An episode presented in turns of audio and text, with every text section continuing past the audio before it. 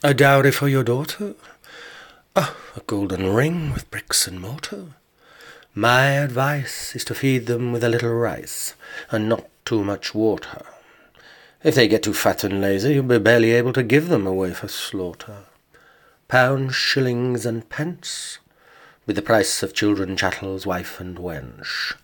Romance? Nonsense. You'll be a baby farm come workhouse I'm building behind this white picket fence. Love, you say? That be the folly of a fool. Bray to bay, with rod, lash, or stool. Banish the blighter from the house. Those furry little triangles be more of a pestilence than a rodent mouse. People say it's such a sin the way I treat my next of kin. Rubbish. Discipline, discipline, and more discipline. That's the way to train the body to and mind with a will to win. What do you mean I have a chromium heart wrapped in a stainless steel soul? There's no good getting sentimental, man. I'm dealing here with something that's barely bloodstock and foal.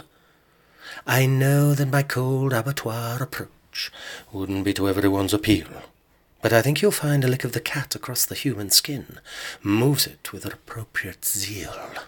Me, a coin-operated machine, who thinks of nothing else than more than the mercantile dream, interested in only things that can be bought, sold, or spent.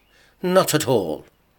But if it floats, flies, or fornicates, I would definitely